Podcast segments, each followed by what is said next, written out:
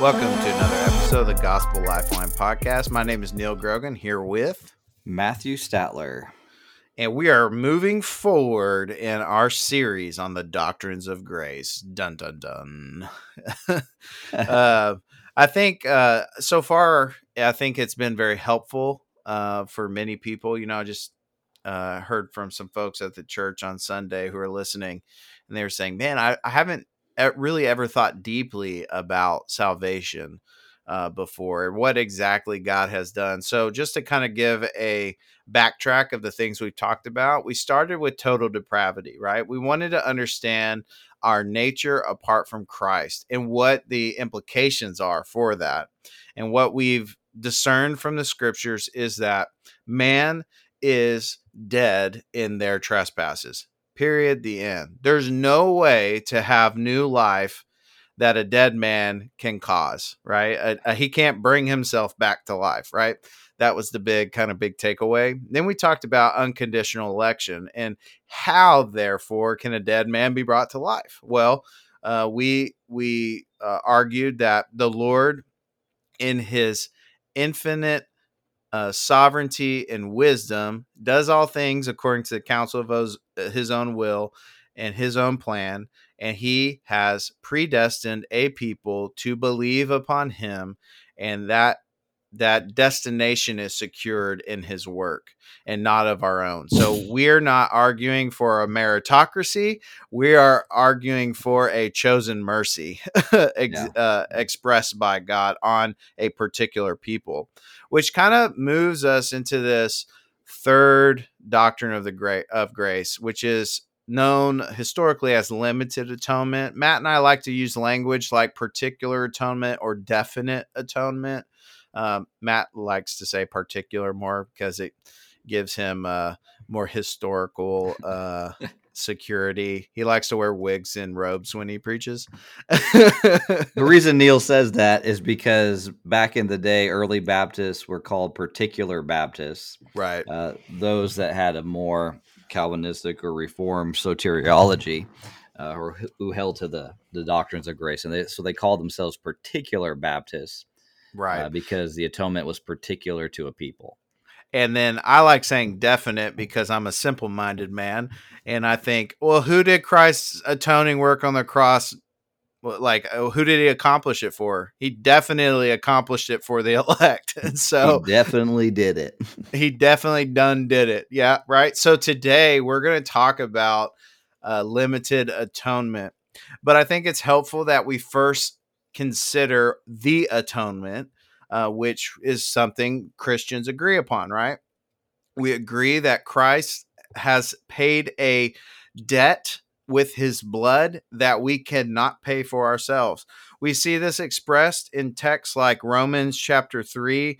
Um, and I'll start in verse 25 and read through um, 26. Actually, I want to go to 27 because no, I'm gonna go to 28. All right. Uh, we're go 25 to 28. So here's what it says: God presented Christ as a sacrifice of atonement or a propitiation, as some translations say, through the shedding of his blood to be received by faith. He did this to demonstrate his righteousness, because in his forbearance he had left the sins or passed over sins committed beforehand uh, unpunished. He did it to demonstrate his righteousness at the present time, so as to be just and the one who justifies those who have faith in Jesus. Where then is boasting? It is excluded because of what law? The law that requires works? No, because the law that requires faith. For we maintain that a person is justified by faith apart from the works of the law. So, and he talks about a, a people group from there. Um, so we we hear some um, interesting words in that text, Matt, that yeah. really that really kind of should drive us deep into understanding what Christ has done, what his work was, right? So we hear words like propitiation by his blood. Uh, Matt, do you want to define propitiation real quick? Um, not really. oh, that's great. So sacrif- sacrifice a a payment of a debt, right? Uh, the there was a blood debt we all owe because of our sin, and Christ entered into that space and paid that for us, right? We could not pay it. And So, it Neal- was Yeah, go ahead. to to keep us from mixing metaphors, uh, we see Paul using language of uh, religion, right? The Mhm. sacrificing of a lamb, um, the propitiation language there, but we also see a legal language, Yes. and so um, this is very much language of the court and language of the temple. yes. Um, so just to make sure we understand the background of what's going on here, uh, Paul is using very um, particular language when it comes to uh, religion and the court. Yeah, so uh, a both and approach, right? So the religion, or I'm sorry, the language of the temple he's using is sacrifice, right? Propitiation by his blood. So Jews would know that um, on Sabbath, uh, particularly, um, and at the the Passover time of Passover, uh, rather, uh, what would happen is everyone from um, Israel would gather in Jerusalem and they would bring lambs with them, unblemished lambs with them. And on the the 13th day of the month, which would be a Friday, they would give that lamb to the temple priest to sacrifice for them. And that would ensure the sacrifice paying for their sins for that year. And they would do this every year, right? At this time of the festival of unleavened bread uh, or Passover. And so Paul's now using this language uh, and and, uh, and putting it on Jesus. So he's saying Jesus has come as essentially the sacrificial lamb to pay a penalty for all of the sins. Right? He says, uh, divine in God's divine forbearance, He's passed over former sins. So He has paid the price in its totality, and so His blood's atoned for all of sin. And then he shifts into that legal language, like Matt was talking about. Um, it was to show his righteousness at the present time so that he might be just and the justifier of the one who has faith in Jesus. So he's saying he has to be just, so a punishment for sin must be paid legally. Uh, but he also is the justifier, so he declares you righteous by his own work, by his own sacrifice. So he's giving us two key pictures for us to understand this atoning work of Christ. Yeah, and it's a uh, you know we would we would describe this as a penal substitutionary atonement. Um, he is paying the penalty for us, uh, Mm. and so that's that's what it is. So the question, you know, and I think all believers, all, all Christians, Protestant believers at least, um, will agree that about this about the atonement. All right, the atonement was necessary, what Christ did. Um, but what what is being contended um, in this doctrine is what is the extent of that atonement?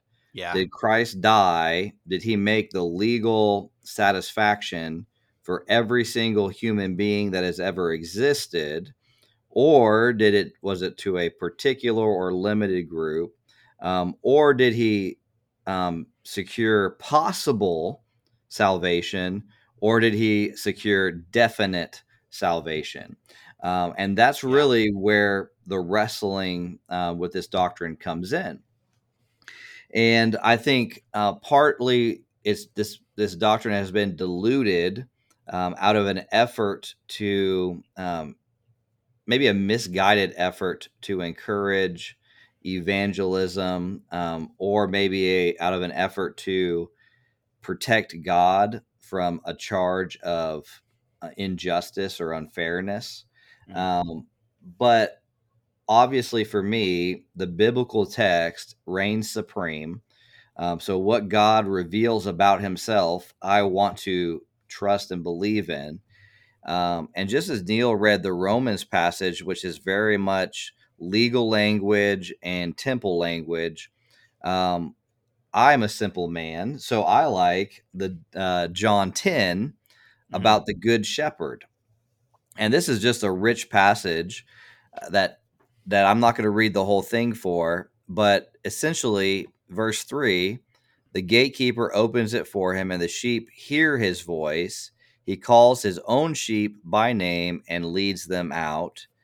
Um, and then talks about they know his voice. They don't follow a stranger because they know who he is. And he talks, Jesus keeps talking and he says, I am the gate. If anyone enters by me, he will be saved and will come in and go out and find pasture. Um, he says, I am the good shepherd. The good shepherd lays down his life for the sheep, not the wolves, not the goats, the sheep. Um, and he goes on and says, I am the good shepherd. I know my own, and my own knows me. Uh, just as the Father knows me, and I know the Father, I lay down my life for the sheep. Uh, and then he says, But I have other sheep that are not from this sheep pen. I must bring them also, and they will listen to my voice, and there will be one flock, one shepherd. And so you know, we, we just have this repetition of a particular group that know that Jesus knows that they have been foreknown. Um, and so for me, that text has just really driven home that there is a particular group that Christ has died for, uh, and it has achieved its goal. Yeah, so limited atonement really addresses the question well, for who did Christ do all this? Who did Christ, you know, pay a pay the death penalty for, you know, through the shedding of his blood?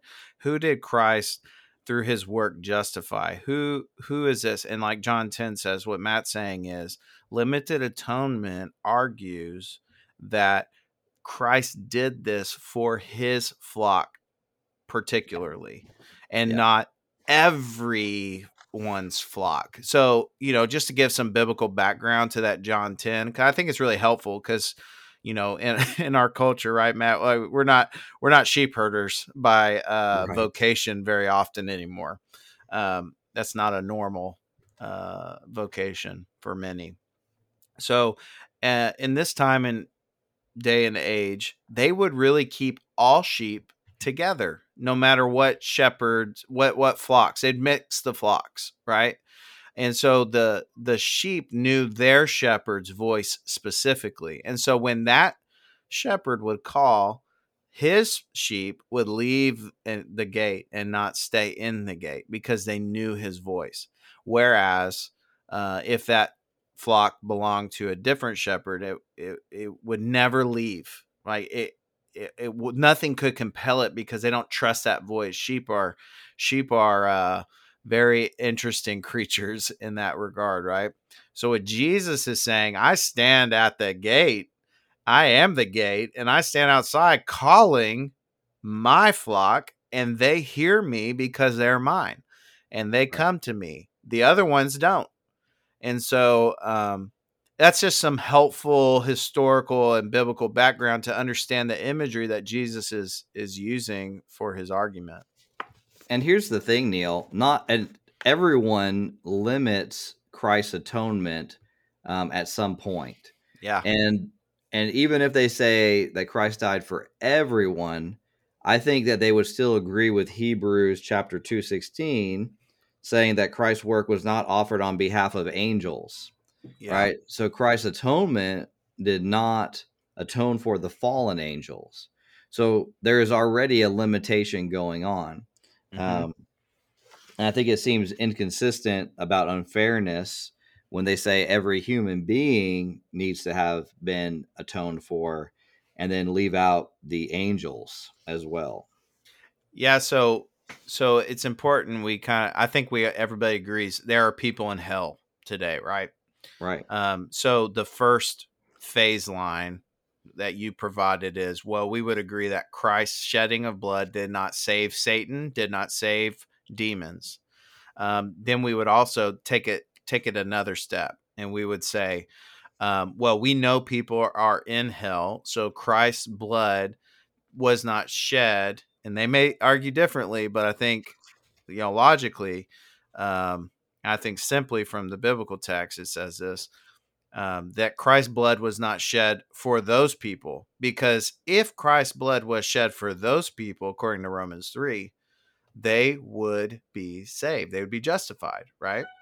Yeah. the the blood penalty for them would not have been paid because if it was paid they would have salvation there would not be people in hell so that kind of takes out the universalists right yeah. so the the universalists argue man christ came he died for all and everyone in history past present future will be saved kumbaya yeah, all sins right? are forgiven for every single person yeah and and why why is that argument um, an affront to God, you think?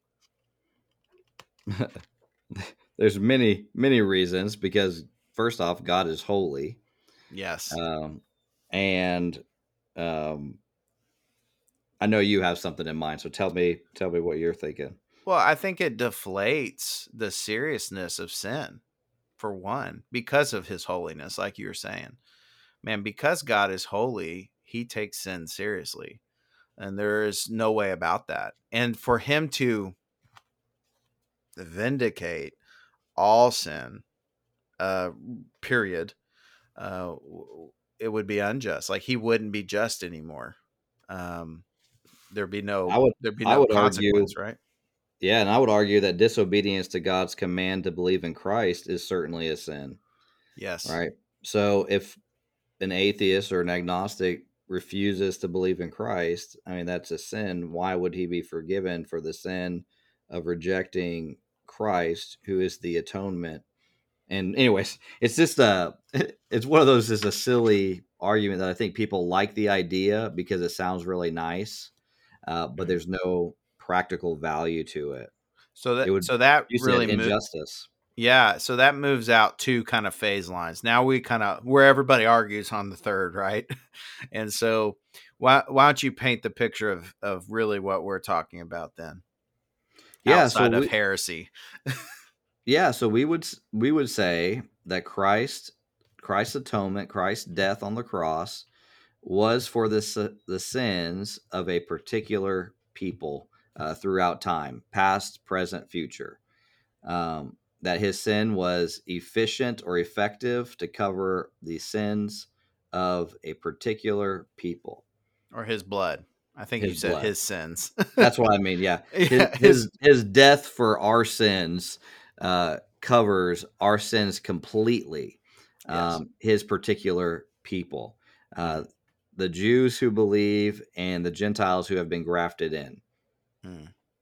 so so what? Why is this important Man, well, this is uh, wildly important uh, in knowing how to evangelize. Uh, for one thing, we talked a little bit about unconditional election. Um, but if I was to present the gospel, would I say Christ died for you um, to an unbeliever who refuses to believe? Well, that would just mean that Christ dying it was ineffective, mm. right? It didn't do any good. Um, so yeah. you have that aspect. But I would call on them to put their trust in the Lord um, with all their heart, and when they do, we recognize that His blood has covered uh, covered them. Uh, but you know, this is also a humbling doctrine. Again, um, tying in with the unconditional election. Um, what about you, Neal? Yeah, I think conditional statements in the Bible are so helpful for our hearts. You know, um, the tension that it, a condition naturally uh, creates. And one that you know I immediately think of is First John one nine. Mm. If we confess uh, our sins to Christ, He is faithful and just to forgive us of our sins and cleanse us of all unrighteousness. So if we look back at Romans three, right, uh, we see there's a condition here. So one of the things I see uh, poorly articulated in um, churches today is there's no robust uh, theology of forgiveness, right? So one of the things they that they communicate as an assumption is that God has died for all and forgiven all, right? And then right. there's texts like First John 1 9 that says, no, there's a condition to it. Uh, if we confess. Um, yeah. And then we go back to unconditional election, total depravity. We realize that that that if we that thing we do cannot be done unless God has done regenerate work in us. So when he's done in regenerate work in us, then naturally what comes forward is confession and repentance. It's a fruit. And that and this is key, right? When we talk about limited atonement or particular atonement, um, what we're really talking about is where, where who do the benefits of salvation apply, right? right? And so one of the benefits of salvation is f- belief and repentance. Like it cannot happen apart from this work being secured for a group. They will not naturally do these things. It's unnatural for them to confess sin. Um, it's to to a holy God, right? Um, maybe they'll confess sin, not knowing it's sin to one another because because they've wronged somebody, but to a holy God, they will not confess unless the Lord has done a regenerative work in them. Um, and so, definite atonement secures these benefits of salvation um, that cannot be accomplished any other way uh, or or experienced any other way. Um, and and I'm talking about particular grace, not common grace either, right? So, right. Uh, common grace says, you know, things like medicine, the air we breathe, the food, the provision we have, um, uh, jobs, you know, family, marriage. Those are all common graces by God that every person gets to experience. But we're talking about particular grace that a particular people experience uh, from Christ because of what he has done in an atoning work for this group, not for everyone. So that kind of takes us to John 3:16. Uh, how would you, you know, answer the the argument that so many make from John 3:16 regarding uh, uh, limited atonement? Yeah, and and and I, I do want to answer that. Um, yeah, but, but I don't want to lose my thought, and that's why I'm gonna jump here th- this doctrine is important because it's dishonoring Christ and his work uh, if we neglect it. Yes. Um, you know, did Christ waste his atonement to purchase a potential or possible people, or did he die for a definite or particular people? Mm. Um, and so, if he just if his blood is wasted and ineffective in saving people, um, it's not really that great. Um, it's it's a possibility. And so, right. um, yeah, the objection, of course, is you know whosoever wills. John three sixteen. For God so loved the world that he gave his only begotten Son, that whosoever believeth in him shall not perish but have everlasting life. Mm-hmm. And when they see the word world, they think of every single person, um, or that's how many people translate that. Yes. The reality is, John uses this word world in multiple ways um, throughout his writings in, the book of John and then in first and second and third John. Uh, when he uses the world, often he's referring to nations. Um, so people from every nation throughout the entire world. So for God so loved everyone throughout the world that he gave his only begotten son that whosoever believes in him will not perish. And so that's a really simple one um, to discuss is when it says world um, it means nations um, or all ethnos right? All peoples. Yeah. Um, now it, it kind of plays off of the matthew 28 you know go into all the world and make disciples did he say that we have to go to every single person? What about the people that have died before they get there? And the yeah, yeah. so um, or when it says the Son of Man will be lifted up and it'll draw the whole world to him, is he saying that did that not happen? So you know we can we can play the game where we we make this word uh, it's a it's a fallacy by making making this world this the, the word world as something that it's not. Um, but I think it's helpful to to recognize what Jesus means by world. Yeah, I think a, a helpful illustration that goes with you know the whole counsel of God's word. You know, one of the things we see from God's words, He secures a remnant for Himself, right? Um, a people for Himself, even amongst His own people in Israel, right? Yeah. Um, those who actually are trusting in putting their faith in Him. Um, one of the illustrations that I find helpful is something kind of like the UN, right? You have all these countries um, that assemble together, but they don't send every person from their country to assemble together. They send representatives of their countries uh, to this place to meet to gather, right? And so I think I think of like you know uh, this this fold of sheep right that represent the world in their ethnos in their uh, nationalities you know um, but it's not every sheep. We we see that from john 10 uh, not every sheep but they're but the world is representative in that flock of god. So the question then remains who is Christ, the mediator of this new covenant? Uh, who belongs to the, this new covenant? Uh, is it all people, or is it the particular people or the definite people that he died for? Uh, another way we could put this is Did God build a really wide bridge that only goes part way to Christ, or did he build a narrow bridge that goes all the way to Christ?